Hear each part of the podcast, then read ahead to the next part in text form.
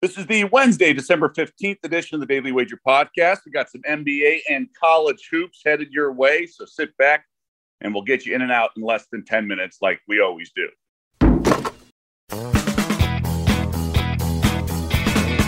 Welcome to the Daily Wager podcast presented by DraftKings, America's top rated daily fantasy app. I'm Doug Kezirian, joined this morning by Joe Fortenbaugh. My man, how you doing today? It's uh we only did one of these together last week, last Wednesday, and then the schedules got moved around, but it's good to be back with you. It feels like we have some success on these Wednesday pods. Yeah, I think so. We got the full, uh, not full, but almost full NBA card, which is always nice. And then uh, little hoops that in the college ranks that you have coming up a little bit. But let's start in the associations. I know we're both on Memphis tonight. I saw the Portland game, basically watched the entire thing. Demoralizing loss for the Blazers. Let the Suns come back in the last couple minutes. Portland played pretty well. I will say that, but uh, you know, Phoenix obviously escaped in overtime. So I just think it's a bad spot for the Blazers. I'm not sure like how connected they are right now, just the, the vibe right now with that team. Obviously, no CJ McCollum too. It's a mess there. It's absolutely a mess. This is a situational play. I agree with you. Memphis was off last night. The last time we saw them, they were hammering Philadelphia. Portland last night goes wire to wire, has the opportunity to win a big game, doesn't. It's more heartbreak. Uh, they got to start feeling like Chauncey Billups is going to be a one and done. You're going to have a new front office that's probably going to want a new head coach. Trade rumors circling everywhere. And even though Memphis doesn't have Ja Morant, I mean, they have been incredible as of late. They've won eight of their last nine. During that time, they're seven and two against the spread. They've won those eight games by 23 points per game. Now, that's obviously beefed up a little bit because one of those wins was when they beat Oklahoma City by 73. But if you take that game out of the equation, the other seven wins came by 16 points per game. They're fifth in offensive rating, sixth in scoring. The offense has been cooking.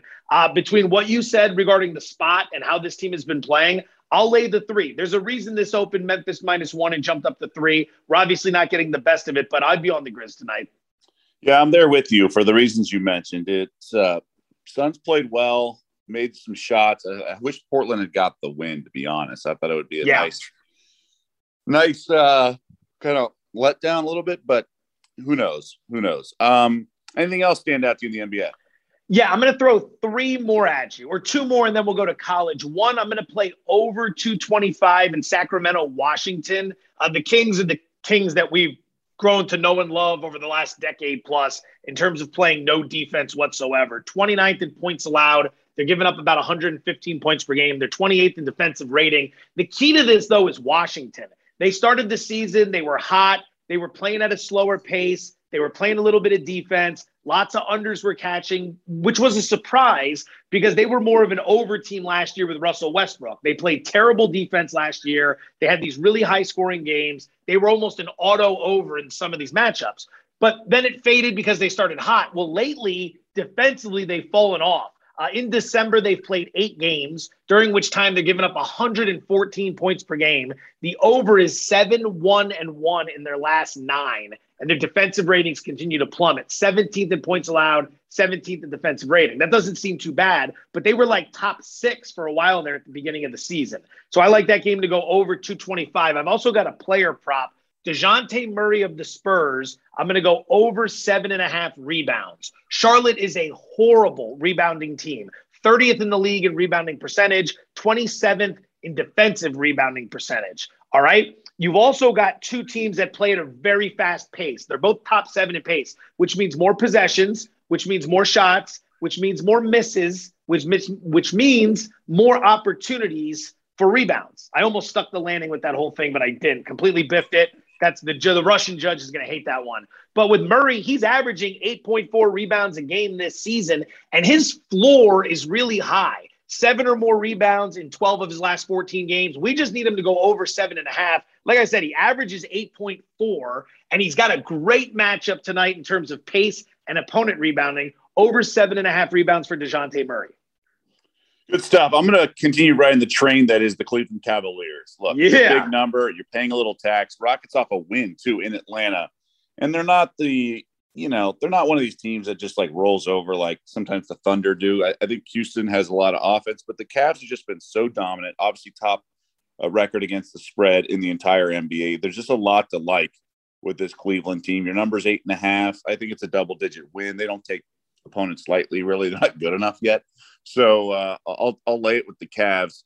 But again, it's more of a blind bet at this point. Okay, I see where you're at. Any other NBA or should we jump to college? That's all I got. Let's go to college. I know you have one for the people.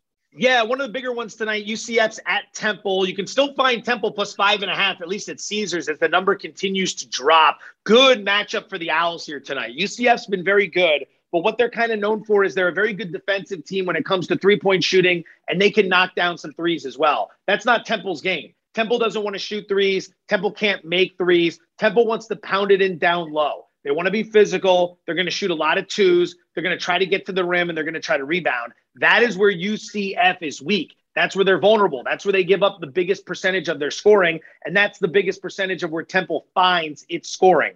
UCF, despite the six and two record, they're only three and five against the spread this season. They're on the road to face Temple here, who's four and one at home. I like the spot. This is one of those games in college basketball similar to that Iowa Iowa State matchup from last week, where you've got a good team laying points on the road in what's going to be a hostile environment against a live team that's going to show up to play. Put a little on the Temple money line as well. I like the Owls plus five and a half.